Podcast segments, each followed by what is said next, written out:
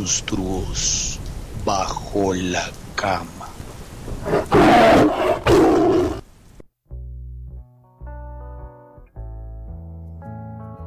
Hola a todos, ¿cómo están? ¿Qué pasa? Yo soy Tian Castrillón, bienvenidos a Monstruos Bajo la Cama, una semana más, después de nuestras dos semanas súper cachondas, hablando de este monstruo tan, tan, como tan versátil, muy ad hoc el término para el monstruo también, ¿no? Pero bueno, ahora volvemos con las sabanitas normalitas, muy decentes, puros, castos, pero le vamos a poner una cubierta especial porque el día de hoy tenemos una invitada increíble que tiene un superpoder y lo acabamos de descubrir entre todos. Así que, bueno, la cama podría ensuciarse un poquito con todos los ingredientes y todas estas cosas, así que ya luego van a entender por qué. Pero bueno, eh, bueno, primero que todo quiero agradecer a todas las personas que se tomaron la molestia de escribir un mensajito por eh, mi cumpleaños y esas cosas. Muchas, muchas gracias, muy bonitos. Y gracias también por estar pendientes de, del podcast, no solamente de mí. bueno, voy a presentar a mi compañero que hoy se puso gorrito de chef y toda la cosa en honor a nuestra invitada. Así que bienvenido, Vulcano, ¿cómo estás? Hola Tian, ¿cómo estás? Eh, estoy muy contento de estar una semana más, también contento de estar aquí en esta cama gigante con nuestra invitada, con nuestros oyentes. Como les dijimos hace ocho días, no se preocupen, volvemos con invitados. El capítulo pasado fue un relax, pero seguimos con super invitados. Y quiero eh, invitarlos a que sigan nuestras redes sociales, Instagram, arroba monstruos bajo la cama, también nuestra fanpage en Facebook para que estén pendientes. Y sin más, Tian, entremos en materia y por favor, preséntanos a nuestra super invitada para este capítulo de hoy. Por supuesto que sí. Bueno, yo ya les di algunas pistas, yo creo que ustedes ya saben a qué se, bueno, a qué se dedicaría nuestra invitada, porque ahorita está haciendo otras cosas. Es una muy buena amiga de un muy buen amigo mío. Saludes a Juan. Eh, de hecho, lo saludo todo el tiempo en el podcast. Ya voy a tener que invitarlo porque es, siempre está súper pendiente y está muy activo comentando y diciendo cositas. Y bueno, esta señorita es gastrónoma y comunicadora. Trabaja en Radio Nacional. Tiene una voz súper chévere. Me encanta cómo habla porque además tiene un acento muy, muy nuestro y como que tiene una dicción interesante. No sé, ya ustedes la van a escuchar, pero a mí me encanta su voz. Y bueno, trabaja también como asesora freelancer. Y bueno, escribe sobre comida, cocina delicioso, ahorita estaba haciendo pan, es guapísima, mejor dicho, hace de todo esta mujer. Ella es Carmen Mandinga, bienvenida Carmen, ¿cómo estás? Hola, muchísimas gracias. No, pues más que honrada con esa presentación. muchísimas gracias. No, a ti por estar acá, de verdad que es un gusto tenerte aquí. Y hace rato queríamos, queríamos tenerte como, como invitada, pero siempre pasaba algo y era como, pero ¿por qué? ¿Qué pasa? pero bueno, al fin lo logramos. Se, se llegó el día, se, llegó el día y para iniciar a calentar esta conversación vamos a hacer nuestra pregunta de rutina para todos nuestros invitados y es que queremos saber a la pequeña Carmen. Carmen cuando era una pequeña infanta, ¿a qué le tenía miedo Carmen cuando era infanta? Uh, mira, no, no lo he pensado muy bien. Eh, pero saben que siempre le tuve mucho miedo a las aves desde muy chiquita. Eh, padezco una verdadera ornitofobia. Cuando hay un pájaro aleteando cerca mío y lo, o sea, solo escucharlo me, me pongo muy, muy mal. Muy mal. Es decir, que tenemos... Plaza de Bolívar no. Exactamente. No, y, vamos al mismo mucha lugar, gente, Plaza de Bolívar. sí, mucha gente se, se, imagina la escena y, y, cuando se las describo les da mucha risa porque realmente cuando tengo que cruzar la Plaza Bolívar la cruzo eh, como acurrucada. Mm, me tapo la cabeza con los brazos, exacto, como si estuviera lloviendo muchísimo, pero lo que yo me estoy descubriendo de las plumitas de las palomas. O sea, esta mujer no, no juega ni Angry Birds, pobrecita, pero lo entendemos. No, no. Eh, o sea, y, y de hecho, soy consciente de que las aves son muy bonitas. Yo comprendo por qué hay ornitólogos y por qué hay gente obsesionada con fotografiar aves, son preciosas. Eh, quizá lo que me despierta el temor es, es el aleteo, ¿sí? El, el, el, que haya un ave moviéndose o agitándose cerca mío, quizá tengo una sensación de que la voy a lastimar porque son, son seres muy delicados, no sé, y, y cuando suena el aleteo o cuando hay una, una ave nerviosa cerca a uno, mm, yo no sé qué hacer. Pienso, Dios mío, voy a matar a este pajarito si levanto el brazo, ¿no? Qué linda. Y este miedo, mira que este miedo eh, también, bueno, este miedo es muy de los rolos, yo hablo de rolos y de los de ciudad. Y es cuando la persona de ciudad se enfrenta al campo a la gallina. La gente cree que es fácil y la gallina asusta. Yo creo que a todos nos ha pasado ese encuentro raro con, con una gallina y bueno, muy interesante y sumamos un miedo nuevo a estos miedos de nuestros invitados y nos encanta. Sí, además está tierno, está tierno por, por no hacerle daño al animalito, me parece divino, o sea, está lindo. Ah, bueno, gracias. Bueno, Diana, es el momento de que por favor nos presentes al monstruo del que hablaremos esta semana. Es momento que lo subamos a esta cama y le quitemos la máscara para que tanto nuestros oyentes como nuestra invitada sepan de qué vamos a hablar en este episodio. Por supuesto que sí. Estuvimos matándonos la cabeza viendo, bueno, dentro de tantos monstruos que tenemos bajo esta cama, que eso hay como un agujero negro ahí terrible, pues a cuál vamos a sacar y nos pareció súper ad hoc después de esa sesión tan intensa que tuvimos las semanas pasadas, pues traer algo que, que es, muy, es muy lindo, es muy tierno, pero que en exceso sí puede ser un monstruo bien, bien culero. Estamos hablando de la timidez slash vergüenza, pena, eh, cosita, esa que, nos ponemos como rojitos y ay no, no así no, eso no. Porque aunque muchos no lo crean, la timidez es un monstruo bajo la cama. Todos hemos sufrido con él en algún momento de la vida, pero hay personas que literalmente le tienen pena o les da vergüenza básicamente de existir fuera de sus, de sus propios mundos. Entonces por eso el día de hoy vamos a hablar de timidez. Carmen, cuéntanos, ¿cuál es tu experiencia con la timidez? A pesar de que yo te siento y te escucho muy, muy extrovertida, muy graciosa, uno diría no, no nada le da pena. ¿Te ha pasado? ¿Eres tímida con algo o fuiste tímida alguna vez? Sí, claro. De niña, de hecho, era muy callada. Sí, era, era una niña. Yo fui una niña que de chiquita no di nada de brega, yo la brega la di ya grande. Eh, pero yo chiquita era muy juiciosa, era muy callada, era algo tímida con los otros niños. Y ya fue cuando, cuando salí del colegio, de hecho, que empecé a, relacionarme mejor con la gente. De pronto porque entré a estudiar cocina, estaba rodeada de personas que les apasionaba lo mismo que a mí, empecé a soltarme. Pero, pero de todas maneras, yo creo que la, la timidez en todo se manifiesta constantemente. Sí, hay, hay gente que uno la ve tan suelta y de un momento a otro le da pena unas bobadas. Es Confirmo. impresionante. y la verdad es que en mi trabajo veo mucho eh, y es hasta triste porque muchas veces eh, en radio quieres entrevistar a la persona idónea, a la persona experta, a la persona que ha tenido la experiencia. Eh, y cuando hablo de esto no digo solamente a alguien muy estudiado, sino también a una persona que vive en una región de la que no sabes nada eh, o que conoce una tradición que uno no conoce y no, les da pena hablar por radio. Yo, yo hasta pienso que nadie te va a ver. Sí, o sea. Congela. Pasa mucho. Están en pánico. Sí, pero. Y, y, de hecho, yo intento ser muy delicada cuando invito a alguien al programa. Eh, como explicarle por qué es importante que su voz se escuche, porque hay personas que. Porque, pues, claro, cuando sos experto en algo o cuando te van a preguntar sobre algo de tu vida cotidiana, pues te parece tan normal que te lo cuente otro, dice mucha gente. Eh, pero hay, hay, hay, otras personas en otras partes del mundo que quieren saber eso o que necesitan saber eso que uno tiene para contar. Entonces yo siempre le llego a la gente con esa historia, les digo, mira, fulanito, fulanita, hay alguien en algún lado de este país que necesita saber lo que, lo que vos sabes o lo que vos has vivido ay no, qué pena, no, no, radio, no, no, no, no, no. Es más, eh, intenté que mi profesora de español del colegio, a quien admiro mucho y con quien oh. todavía tengo una muy linda relación, intenté que ella hiciera como unas cápsulas educativas para la radio nacional y su respuesta literalmente fue, negrita, lo único que yo voy a hacer por los medios fue educarla a usted. Yo no quiero salir ahí. Me encanta.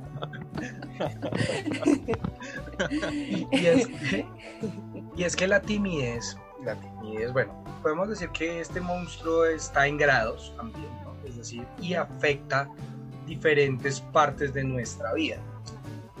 ¿Por qué lo digo? Porque hay gente que suele ser tímida por cierto tipo de aspectos, es decir, es un monstruo que va muy específico.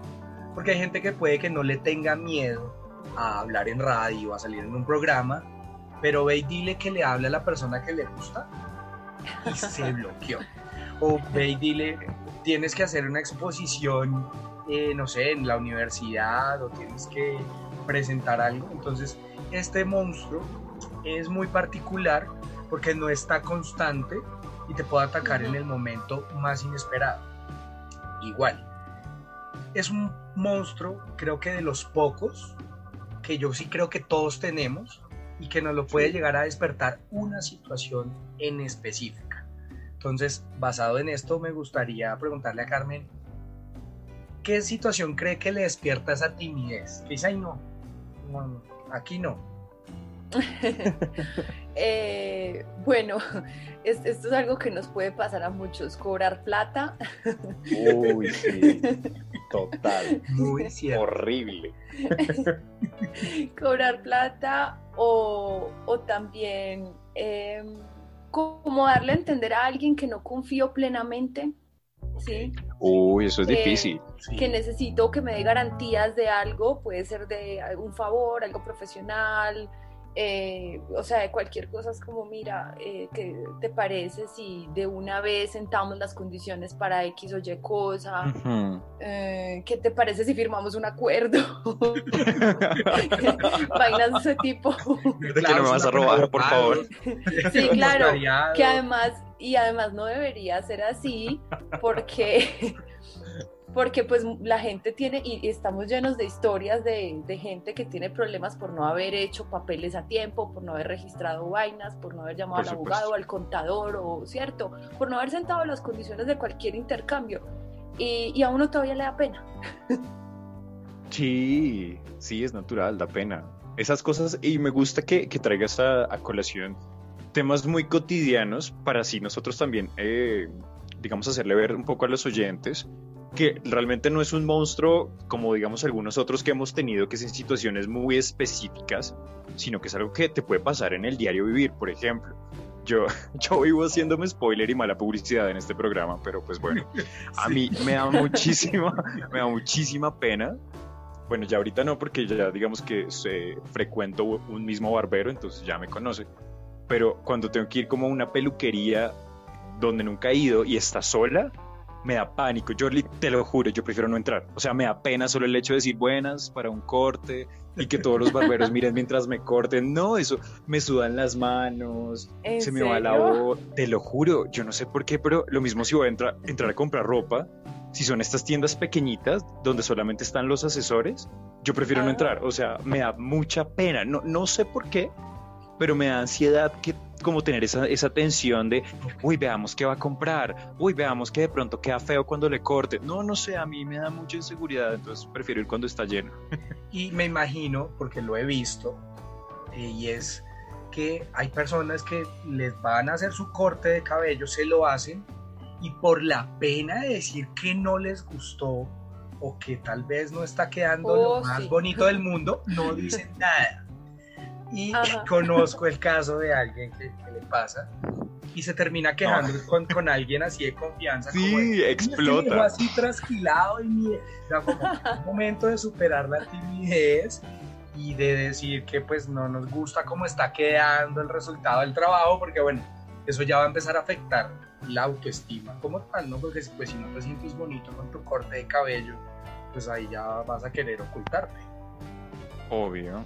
El problema es cuando ya te, lo terminaron de hacer y tú dices, oye, no me gustó, y el tipo te va a decir, bueno, ¿y qué hago ahí? o sea, sí, o sea, es como, pues, bueno, qué mal. Les cuento que por conocimiento de causa y por mi cercanía con el mundo del tatuaje, he visto eh, personas que incluso les acaban de hacer un tatuaje y no se ven completamente convencidas y todo fue por la timidez de no haber dicho, oye, no me gusta esta bolita, esta rayita, esta. Entonces, como la primera invitación que vamos haciendo es, Cuando la situación te afecta de una forma tan directa, bueno, aquí ya es un momento donde tienes que enfrentarte a este monstruo, porque si no, este monstruo te puede traer unas consecuencias de otro tipo. Por supuesto. ¿Cómo se enfrenta uno a la timidez ya que Vulcano nos pone en esta situación? ¿Cómo, cómo lo harías tú? O bueno, ¿cómo lo haces tú, Carmen? Cuando, digamos, cuando tienes que cobrarle plata a alguien, ¿cómo, cómo te llenas de fuerza para decirle, hola, no te olvides de mí? Bueno, eh, hay que admitir que el WhatsApp es un gran aliado. Es deli. El WhatsApp aguanta todo. Sí. Lo digital. Sí, claro. Eh, y pues toca, hola, ¿qué más? ¿Qué ha habido? Ve, vos te acordás que yo te presté una platica. vos has sabido de una cuenta de cobro que yo pasé hace unos días. toca. Y siempre mandas un emoji. Claro. el emoji, este emoji suaviza todo, ¿no? Sí, el, el, de taparse los ojitos. Eh, también uso mucho el de guiño. ¿Qué hubo? ¿Qué más? Guiño. La manita Plata, así, guiño. La mano así tapándose la boquita también, que es como la risita ahí. Como... Sí, sí, Pero sí. creo también que, por ejemplo, decirle a una persona que no nos gustó lo que hizo en cuestiones profesionales es muy generoso. Es darle al otro la oportunidad de que mejore, ¿sí? De que avance profesionalmente, pero como tendemos a tomarnos todo tan personal, también damos por supuesto que la gente esos comentarios se los va a tomar personal. Pero yo sí creo que para cosas profesionales hay que procurar ser muy honesto, sin, sin ser grosero, pero es, es darle al otro la posibilidad de que mejore. Y yo de hecho lo agradezco mucho cuando lo hacen conmigo, por mucho que duela. Claro, es muy difícil aceptar una, una negativa, pero sí es importante hacerlo. Y como tú decías, es, es, bueno ser honesto, pero hay que tener un poquito de empatía, porque pues la honestidad sin empatía es simplemente crueldad. Es como esa gana de dañar al otro. Ah, es que usted trabaja muy feo. No, Ah, no. sí, claro. hay No que tener el tacto. No de- es pasar de por encima del otro como una planadora, no. O sea, que- Sí, o sea, tampoco. Tampoco, Después de esto, favor. todos nuestros oyentes, no, usted corta el pelo muy feo. Todas. Esa carne tiene mucho gordo. Ay, no. Todos exigentes. No, calma. Todo calma, dicho con amor, sí, todo calma, dicho con amor. por supuesto. Eso también aplica como para parejas y cosas. O sea, si tu pareja te pregunta algo, puedes decir no. O sea, realmente es válido decir que no, por más que sea incómodo. Puedes decirlo, como dice Carmen, con mucho amor. Decirle, ay, no, la verdad sí te ves feita con eso. y Tocaste ya. un punto importante, pero creo que dejémoslo para el siguiente bloque porque creo que es otra, otra arista y otro cuerno que tiene este monstruo bastante interesante de analizar. Por supuesto que sí, pero mientras tanto, vamos a. Bueno, vamos, no. Vulcano va a poner una fobia sobre la cama para ilustrarnos un poquito sobre todo este mundo de los miedos y esas cosas raras.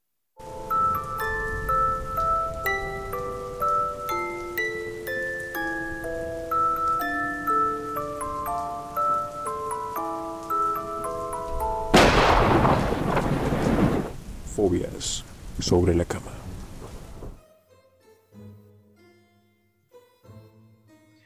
Bueno, y efectivamente, esto es fobia sobre la cama. Y le cuento a Carmen y a nuestros oyentes, a nuestros nuevos oyentes, que este es el espacio donde yo cada ocho días traigo una fobia particular y curiosa.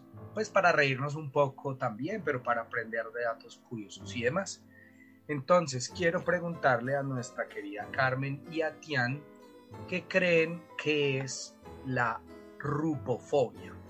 ¿A RuPaul? Yo Como sabía que no lo soportan ver en televisión. Yo sabía que iba a decir eso. A 100 mil gays no les gustó mi comentario. Me dejaron de escuchar en ese momento. No, pero si RuPaul tiene tanta fanaticada, bueno, los pájaros también. Uy. Ah, Uy, qué fuerte. Me encanta que ella misma dice como, comparación, sí, "Uh". la comparación. Uy, qué mal. Bien, ¿Qué crees que es la rupofobia, Carmen? ¿A qué te suena? No tengo ni idea. Ni idea. Bueno, pues yo les cuento que la rupofobia está muy relacionada con, con una fobia al trastorno obsesivo compulsivo, el famoso TOC del cual yo sufro un poco. Creo que es una fobia que no podría sufrir Mónica Geller, la eh, el personaje de, de Friends, y es que es un sí. miedo compulsivo a la suciedad.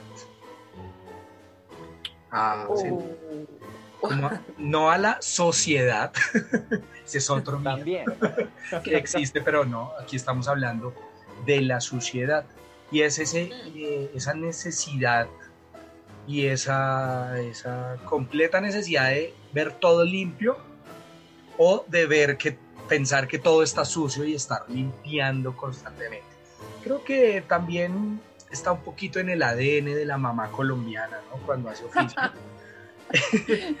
Creo que a todos nos inyectaron un poquito de esto con este miedo porque para las mamás todo está sucio o todo quedó mal hecho. Solo la mamá lo sabe hacer bien. Solo ella lo hace bien. Sí, Y sí. efectivamente cuando esto crece y evoluciona a a un trastorno obsesivo compulsivo, ya se conoce como rupofobia. Pesado. Yo creo que es fácil caer ahí, ¿no? Pues por lo que ustedes decían, a uno lo educan casi que moralizando la limpieza. O sea, es como una persona que no va a retrapear todos los días, es, es equivalente a un criminal Una para mucha que- gente. Que no, Sí. que no usa chanclas, o sea, que se camina descalzo en la casa, es, es pecado, es capital. Exacto. Entonces, claro, uno también por el, el temor a ser incorrecto o rechazado socialmente se vuelve obsesivo con esas cosas y puede terminar con un trastorno, claro. Uy, qué miedo. Oye, qué complicado, ¿no? Y más en estos tiempos locos donde tienes que salir a la calle como con el alcoholcito y todo. Me imagino que esa gente llevará como límpido, cloro, No, alcohol. esa gente directamente no sale. No, pero esa gente, la- eh, eh, yo creo que al contrario, la gente la ha llevado súper fácil porque su hábito de vida ha sido limpiar todo, entonces su rutina no cambió, básicamente están normales, solo que no salen. Bueno, también, claro, a mí, por ejemplo, mucha gente me dice, no, eh, ahora en cuarentena me tocó aprender a cocinar, terrible, y yo no. Llevo 15 años cocinando en mi casa. o sea que mi manera de vivir era cuarentena y yo no lo sabía. Sí, sí, sí. Nos, nos pasó, nos pasó. Y bueno, chicos, hasta aquí dejamos esta fobia sobre la cama. Recuerden que más adelante en nuestro Instagram haré un video ampliando la información de esta fobia. Y si quieren también vayan y vean, vayan y vean algunos videos que ya hemos subido de otras fobias bastante curiosas para que aprendan datos curiosos. Qué interesante, oye, qué chévere. Muchas gracias por ese dato curioso, la rupofobia. Vea pues. Pero bueno, sigamos con este monstruo del que nos estábamos burlando un poquito antes de, del momento de fama de mi querido compañero. Es que decíamos que nos da timidez.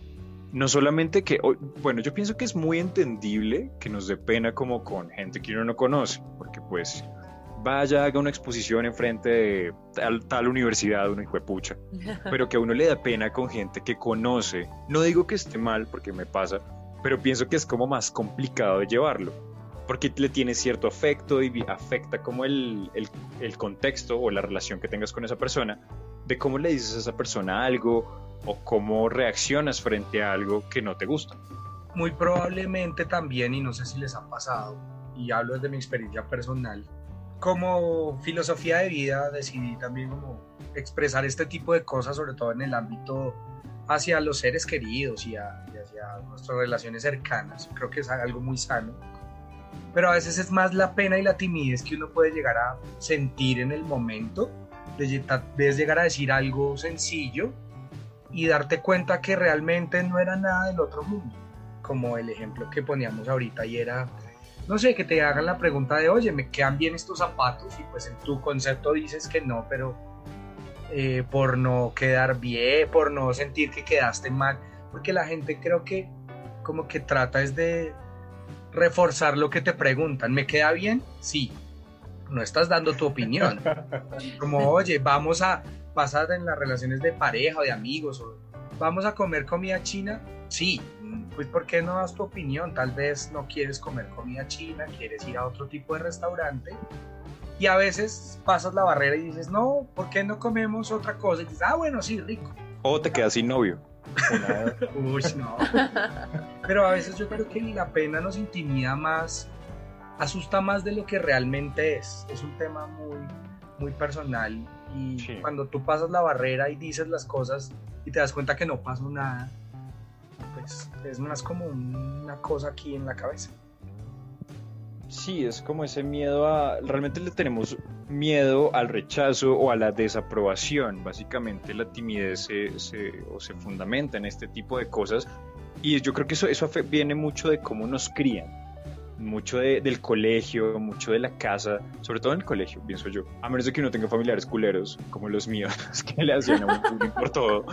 Pero si uno está en el colegio y participa, o uno pregunta, como, ay, no, no entendí por qué 2 más 2 es 4 y los niñitos malditos, porque los niños son culeros.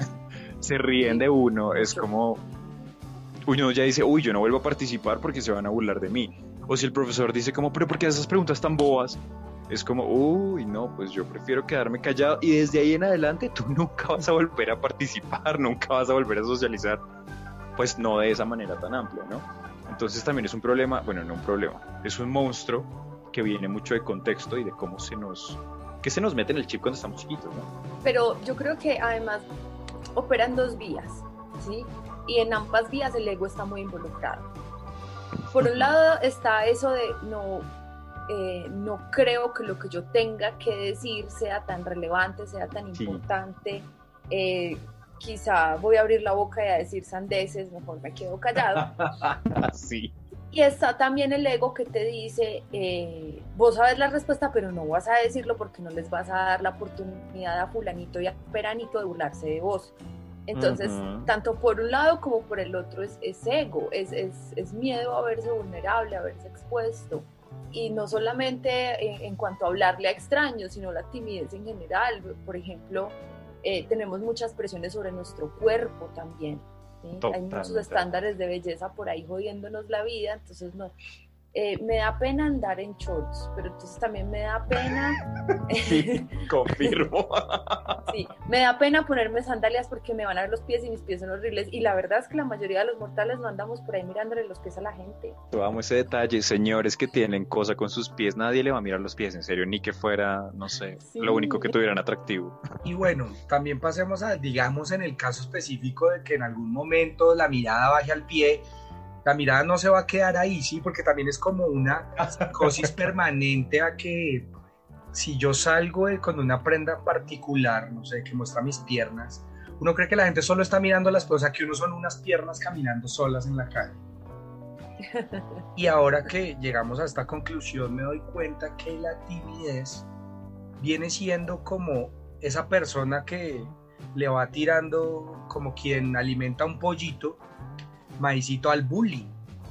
Sí, porque Sí, cuando, cuando tú vives estos chascarrillos o cosas, sobre todo en la, en la, en la época del colegio, y se burlan de ti, esto también va alimentando ese bullying que por ende va haciendo que tu autoestima disminuya, crezca tu timidez y bueno, se te vaya convirtiendo en un problema en la interacción social. y esto está muy ligado a la autoestima y a los estereotipos, que bueno, ya hemos hablado un poco de esos monstruos en, en otros capítulos, pero creo que están muy ligados con la timidez, porque usualmente nos da pena cuando de pronto, no es porque tengamos una mala autoestima, pero de pronto no le, no le tenemos tanta estima a ciertas partes de nuestro cuerpo. Y es normal, yo creo que todos los mortales tenemos una parte del cuerpo que no nos gusta. Y eso precisamente alimenta la timidez. Entonces, como no, no me voy a poner esto porque me veo, no sé, piernón, o, sea, o lo, lo contrario, o como que camiseta sin, sin mangas. Es, no, yo no saldría de mi casa en un esqueleto, jamás. O sea, mis brazos de espagueti no lo tienen que ver el mundo, o sea, nunca. Y muy seguramente nadie se fije, o sea, Hay un muy primito de- seguramente no lo note. hay un primito de la timidez que se llama el pudor. Y pues les voy a contar una anécdota ahí para, para, pues para, Para que no quede mal solo yo.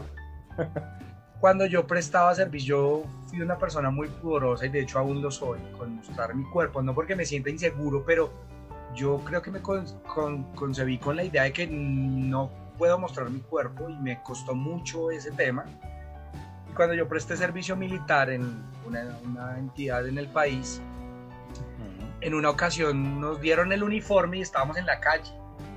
y los comandantes nos hicieron cambiarnos en la calle prácticamente. O sea, estábamos en ropa y como pónganse el uniforme. Eso implicó quitarnos la ropa y ponernos el uniforme y yo casi no puedo, o sea, casi no puedo, es decir, sentirme en mi ropa interior en la vía pública, una, estaba muy joven, para mí fue tenaz y era una mezcla entre pudor y timidez, porque yo también creo que este pudor y esta timidez lleva un poquitico de pinceladas de la religión y de cómo nos crían. De, de ser muy reservados, de no, exhibir nuestro cuerpo, de... Y para mí eso era tenaz, incluso, y no sé si les ha pasado, y ahí les pregunto, y es, las primeras veces que tú tienes un contacto físico con una persona con la que ya estás en una relación, la gente cree que las primeras relaciones sexuales son muy cómodas y no es como No. y, y con la toallita y como con- Con la luz apagada y con camiseta, sí.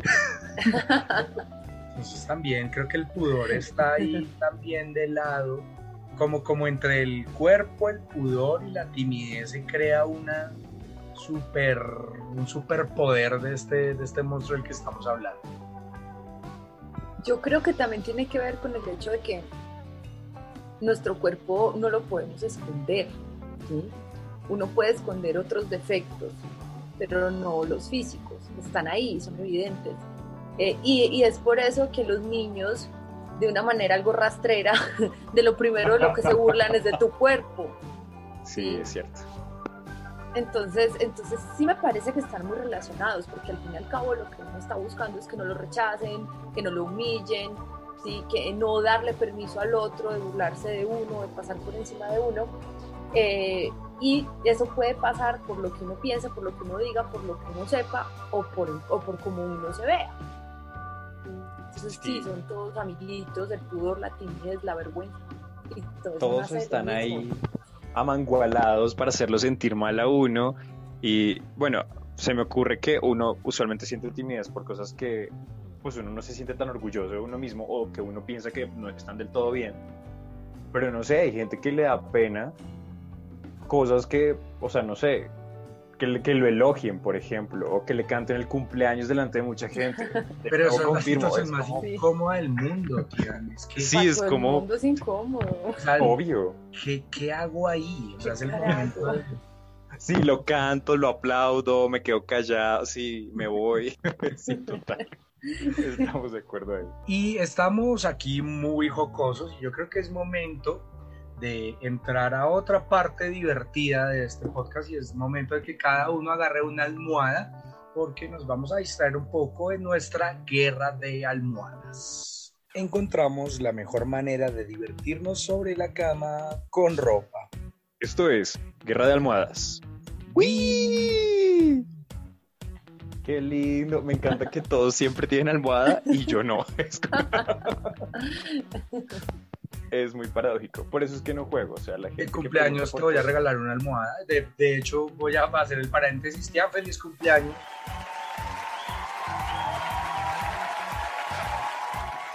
Muchísimas gracias por permitirme Feliz cumpleaños. Compañero. Te quiero mucho, Muchas un abrazo gracias. y feliz cumpleaños. Y a este es el momento donde él se pone tímido y no sabe qué hacer. sí, es como, ah, ¿cómo vamos a acabar el programa aquí? No, no es cierto. Muchas gracias a los dos. Qué bonitos.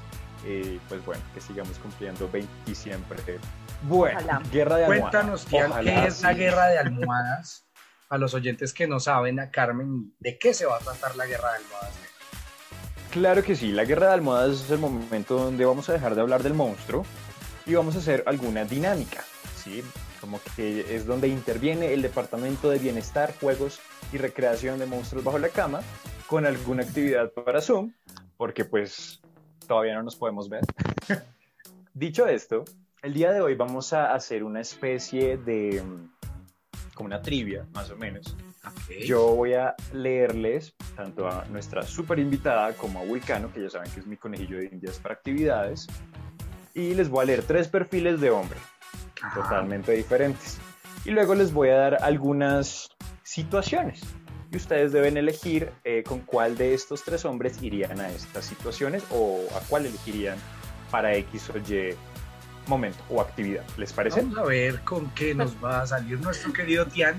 También le aclaramos a las personas que lo que las situaciones que planteamos en esta sección son ficticias con el ánimo de reírnos, no pretendemos que nadie se ofenda y no falta. tampoco las conozco, siempre me sorprende, es decir, la dinámica también es nueva para mí. A ver, Esa es la idea, como corcharlos. Y es totalmente estereotipado. O sea, están súper estereotipados los hombres, no para que luego no digan, ah, es que es muy superficial. No, pues es que esa es la idea. es un juego, es un juego, calma. Listo, entonces nuestro candidato número uno, eh, bueno, no les puse nombres para que sea más sencillo, es muy guapo, es súper estudiado, o sea, más preparado que un cumis este hombre. Tiene mucho dinero, o sea, ahí vamos súper bien. O sea, Teresa ya estaría dilatando las pupilas por este hombre. Pero resulta que este hombre es supremamente inseguro, es tímido, a más no poder, le cuesta conversar, básicamente es muy aburrido. Primer perfil. El segundo perfil es un chico que no es ni feo, pero tampoco es lindo, ¿saben? Esas personas que ustedes ven como que, ah, o sea, no está mal, pero tampoco, ajá, eso. Es muy conversador, es muy inteligente, cocina delicioso, pero no tiene ni un peso. Y pues básicamente su manera de expresarse es un poco, ¿cómo decirlo? Urbana, por decirlo así. Es un poco ñerito, como para traerlo en contexto.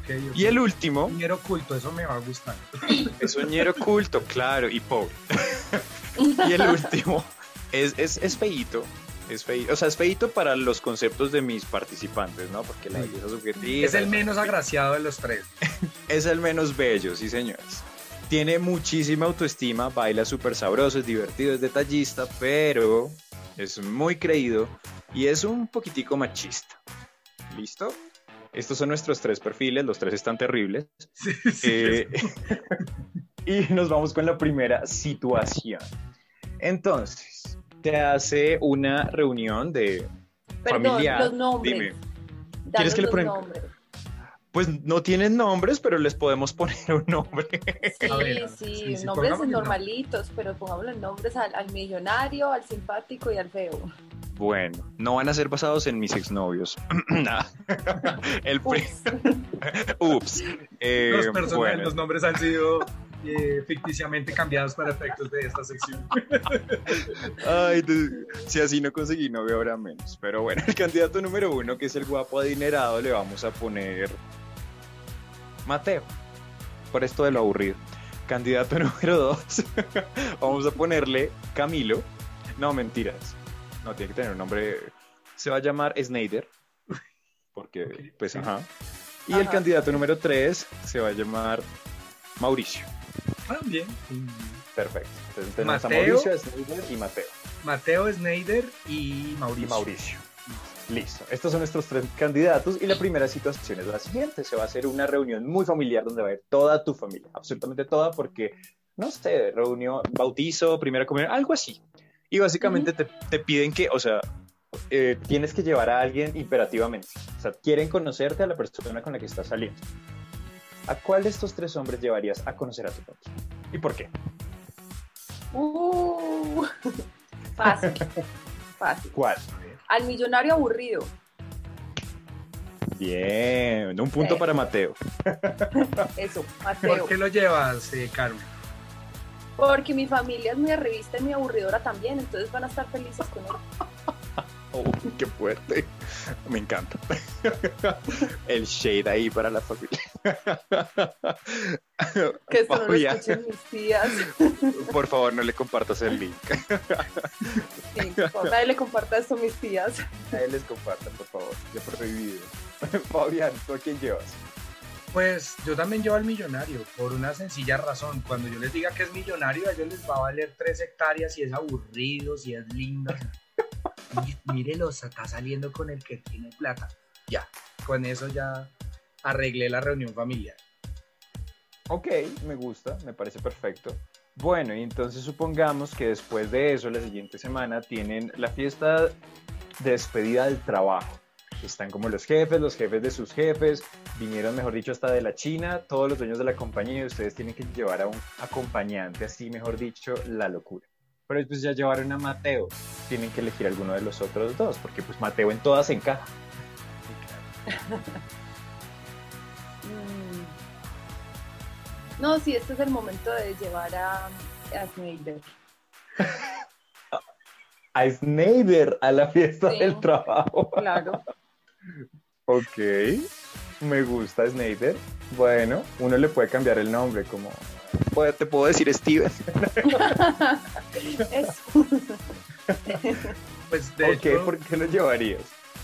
Eh, bueno, porque en mi trabajo, sí, mis compañeros son gente muy culta y muy conversadora, son encantadores. Entonces, pues llevar a una persona también conversadora va a hacer más amena la cosa.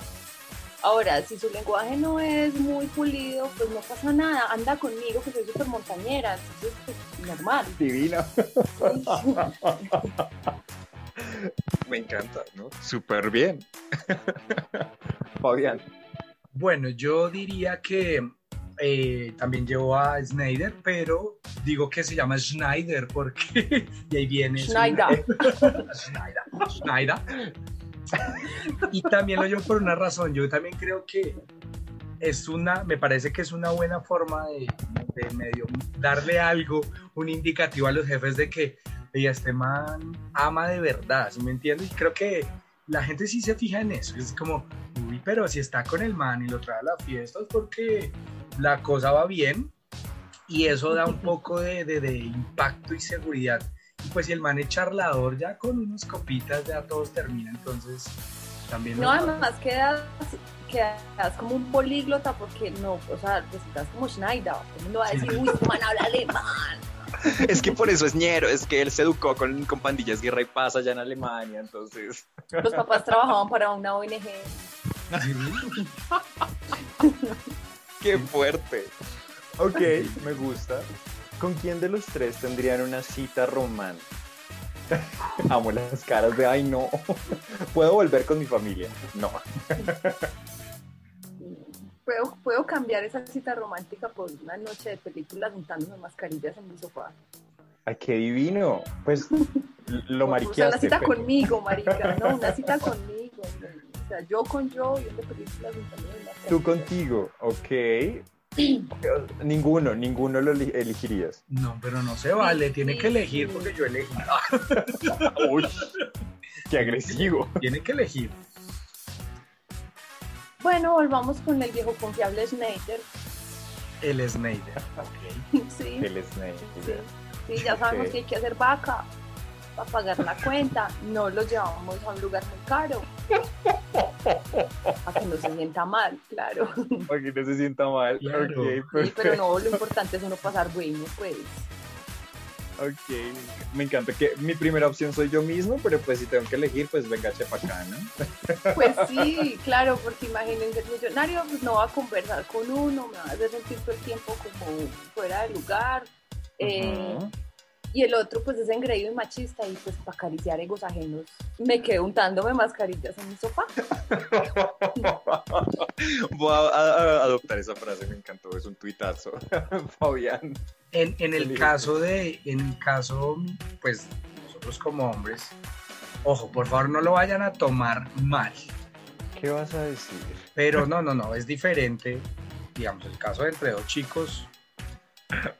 Es que para una mujer aguantarse un man machista tiene que ser la cosa más harta del mundo. Ay, es sea, horrible, muchacho. tiene que ser muy desesperante. Ay, digamos sí. que lo plantearía, digamos que si lo vamos a aterrizar al ejemplo de un chico homofóbico con el cual no saldría, un ejemplo. Ujú, Ujú. Ok.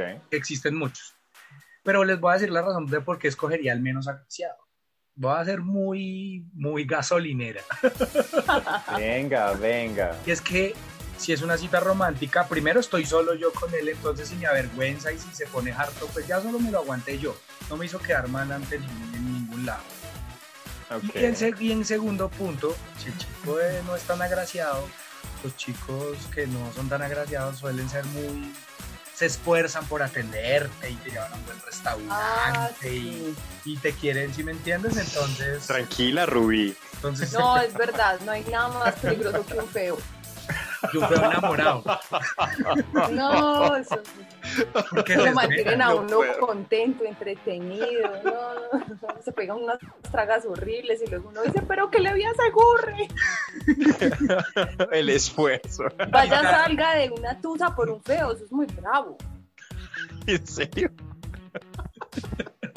Un saludo a todos los ex feos. Y quizá, yo quizá, yo lo pensaba que quizá en esa, en esa energía de, de elogiarte y de mantenerte bien se le olvide su parte machista harta.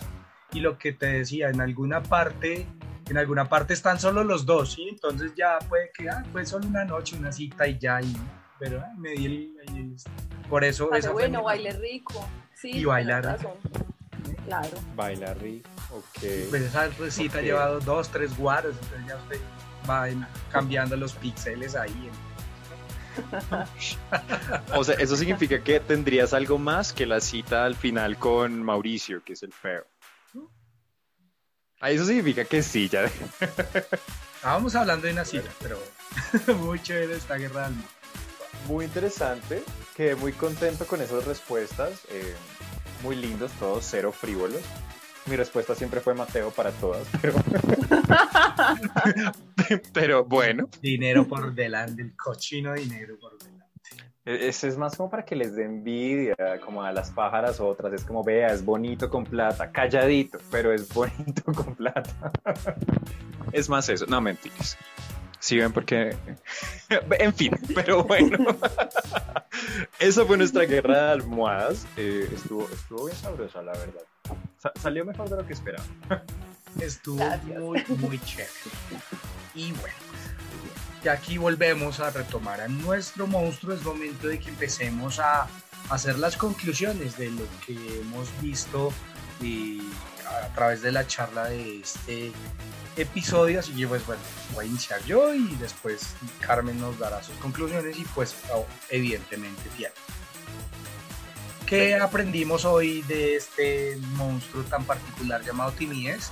Creo que es un monstruo eh, que se transforma en pudor, que se transforma en vergüenza, que tiene muchas caras y que si le damos poder puede terminar alimentando otros monstruos que también nos pueden estar acechando. Es decir, de la timidez se puede aprovechar el bullying, las inseguridades, pero que en el fondo es un monstruo más fácil de afrontar, no, no, no fácil, pero tal vez es un monstruo que si enfrentamos no es tan miedoso como lo vemos. Entonces, creo que mi invitación es a, en momentos de timidez, lo importante es expresarnos y tal vez darnos cuenta que era más el miedo. Creo que es un miedo que asusta, un monstruo que asusta mucho, pero que realmente puede no ser tan contundente. Pero que si nos dejamos ganar, sí nos puede estar afectando en la situación más simple de la vida. Así que creo que es un monstruo del que hay que cuidarnos y del que hay que tener mucho cuidado. ¿Qué piensas, Carmen? ¿Qué concluyes de, de este monstruo tan particular? Pues eh, ante todo, y esto lo vengo a, a- ver ahora, es, es que ese monstruo sale y entra a la cama. ¿sí? Y siempre va a pasar. A todos nos va a pasar. En cualquier momento de la vida. Mm, siempre, siempre es importante preguntarnos si ese monstruo apareció porque sentimos que no estamos que no estamos valiendo, que, que nuestra, lo que tengamos que mostrar no vale, o más bien es arrogancia de no mostrarnos vulnerables. Pero siempre que aparezca ese monstruo tenemos que cuestionarnos porque solamente nosotros podemos matarlo, nadie más. Eh, recuerdo algo cuando hablábamos de lo de la apariencia, que alguna vez le dije a mi mamá por molestar, como, ay, mamá, ¿usted por qué me hizo tan chambona? Y ella me decía, es que yo usted no la mandé a hacer. y, yo, y yo creo que esa es una muy buena herramienta eh, si nos damos cuenta que a nadie lo mandaron a hacer. Que, que todos salimos como salimos y así nos tenemos que aceptar y que así como nos dan vergüenza cosas de nosotros, todos tenemos nuestras vergüenzas y estamos más enfocados nosotros en lo que no nos gusta a nosotros mismos que los demás, los demás ni cuenta se darán. Entonces, eh, esa, esa timidez, ese pudor, más que todo son un escudo. Lo más triste es que estamos dejando de compartir con el mundo cosas que tenemos para dar. Estamos dejando de enseñar, de aprender, de, de querer a la gente, de manifestarle cosas, de darles oportunidades, y todo por ese escudo, que vuelvo y digo, va a entrar y a salir de debajo de la cama constantemente, entonces mientras más rapidito trabajemos con él, más rápido vuelve y se mete debajo del colchón. Me encanta. Me Qué gran encanta. conclusión, sí, quedamos aquí pasmados. Quedamos como, como aprendan a dar conclusiones, culeros. Ah. Eh, ya ahora por eso me da pena, me da timidez a mí compartir mi conclusión. Por eso yo la hice antes. Ah, ah. no se deje echar tierra, bien pueda. Hágale. bueno, timidez. ¿Qué les puedo decir? Bueno, yo, por conocimiento de causa, la verdad, yo siempre fui un niño muy tímido, es hasta ahorita donde yo vine como a ser un poco más extrovertido. Y precisamente por eso apoyo totalmente la emoción de, de Carmen y es que es un monstruo que siempre va a estar ahí. Siempre sale debajo de la cama, te pega tus sustos, a veces te deja ahí como paralizado, pero que al final siempre se va. Bueno, usualmente se va. Lo chistoso de esto es que pues uno de- debe plantearse la pregunta, o al menos a mí me funciona mucho, es como qué es lo peor que podría pasar. O sea, si yo entro a la peluquería, que es lo que a mí me daba pena, que les conté hace un rato, pues qué es lo peor que pueda pasar. O sea, al final, pues no podría pasar nada realmente. No podrían burlarse de mí por decir buenas, vengo por un corte. Sino básicamente el monstruo nos pinta escenarios trágicos que la verdad son poco realistas. Uno, eso, es darnos cuenta que realmente no podría pasar malo. Nadie se va a morir por hablar en público, ni por, no sé, decirle a otro que le gusta o cobrarle plata, o bueno, cualquiera de esas cosas que nos dan vergüenza. Básicamente es, es como entender que el otro también es humano, que el otro también le dan pena cosas, que también se equivoca, y de esos errores aprendemos un montón. Es delicioso equivocarse. Y yo creo que no hay nada más bonito que la sinceridad de una persona de, oye, sabes, es que no sé esto, o no entiendo aquello, o pues no, mira, no, no me gustó lo que tú hiciste, pero podemos intentarlo de otra forma. Creo que eso es muy bonito y pienso que eso vale más que un discurso de, no, sí, está divino, y por dentro es como, ay, no, está muy horrible. Pues no sé, creo que hay que ser lo más fieles posibles a nosotros mismos. Y pues qué rico equivocarnos, equivoquémonos más. Yo creo que si nos equivocamos más, nos soltamos más y nos vamos a relacionar mejor con los que tenemos alrededor, pienso yo. Wow, me encanta. Creo que hoy sacamos unas grandes conclusiones de, de Sí, lo ya. que fue este monstruo llamado tímido. El bonus track, el bonus track es que hay que salir con feos. Por favor, eso iba a decir. Hoy aprendimos que no hay nada más peligroso que un feo. Me encantó esa frase. Por favor, tomen, pilas, tomen pilas, nota. pilas. No, y andar con feos cotiza porque uno se ve más lindo al lado de ellos. Cierto que sí, eso te sube el ego. Valoriza. Amén.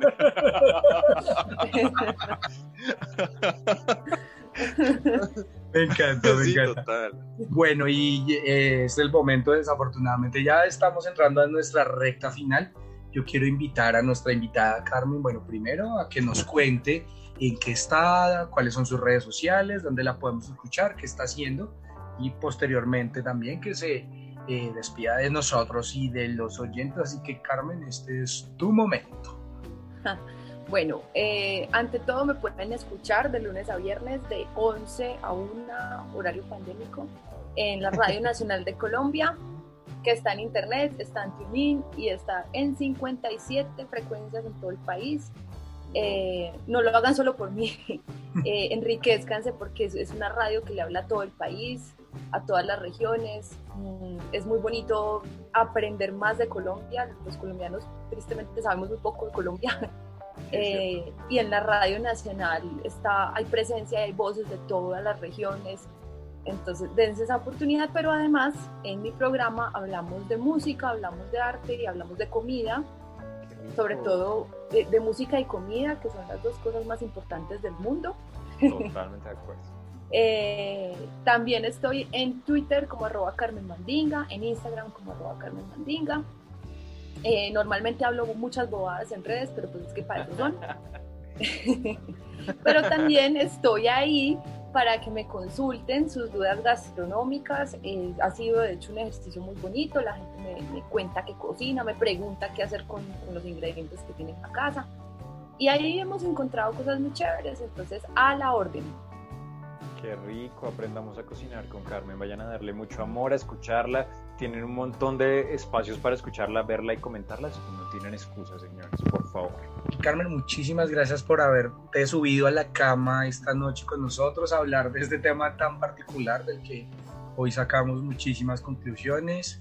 Eres una persona con una energía increíble y pues nos encanta que hayas estado hoy aquí en esta cama con nosotros. Muchas gracias chicos, de verdad me gustaría volver y hablar de otros monstruos porque al final a todos nos toca, ¿no? Todos los Por hemos supuesto. enfrentado. Es cierto, muchas gracias. Estás súper cordialmente invitada, súper cordialmente. Yo sé, mis profesores me odiarían por decir. Sí, total. No, realmente que sí, nos encantaría tenerte de vuelta. Estuvo increíble. De verdad, gracias por tus aportes, por tu tiempo, por todos los consejos que nos diste, por todos los tips. De verdad que todos anotando muchísimo. A la gente que nos escucha, muchas gracias, en serio, que están súper pendientes. Son muy fieles, de verdad. Yo espero que sean así de fieles en sus vidas. Más les vale. Eh, Pero no espero. nos quites oyentes, por favor. Nos ha costado Espero mucho. Momento de la bofetada. Por favor, no, yo espero que así sean, porque son muy lindos y están súper pendientes comentando. Y a Vulcano, muchas gracias también por estar siempre en esta cama, acolitándome cualquier pendejada que, que digo por acá. Y bueno, nosotros nos escuchamos la próxima semana en esta cama con un nuevo invitado, un nuevo monstruo, nueva fobia, mejor dicho, de todo para que ustedes se vayan quitando esos miedos, ese, miedos, esos miedos que tenemos todos y que a veces nos, no- nos aruñan ahí debajo de la cama o suenan cadenas o así, para que nos Y sintamos recuerden que nos puede seguir en Instagram como arroba monstruos bajo la cama, a mi compañero como arroba bastianoso con doble S al final y a mí me puede seguir como arroba vulcano con B corta y ED al final. Y eso fue todo por este capítulo. Lo haces ver muy fácil, te odio. Nos, vemos la próxima semana. Dentro de a qué le tienes miedo? Chao, chao. Bye. Chao.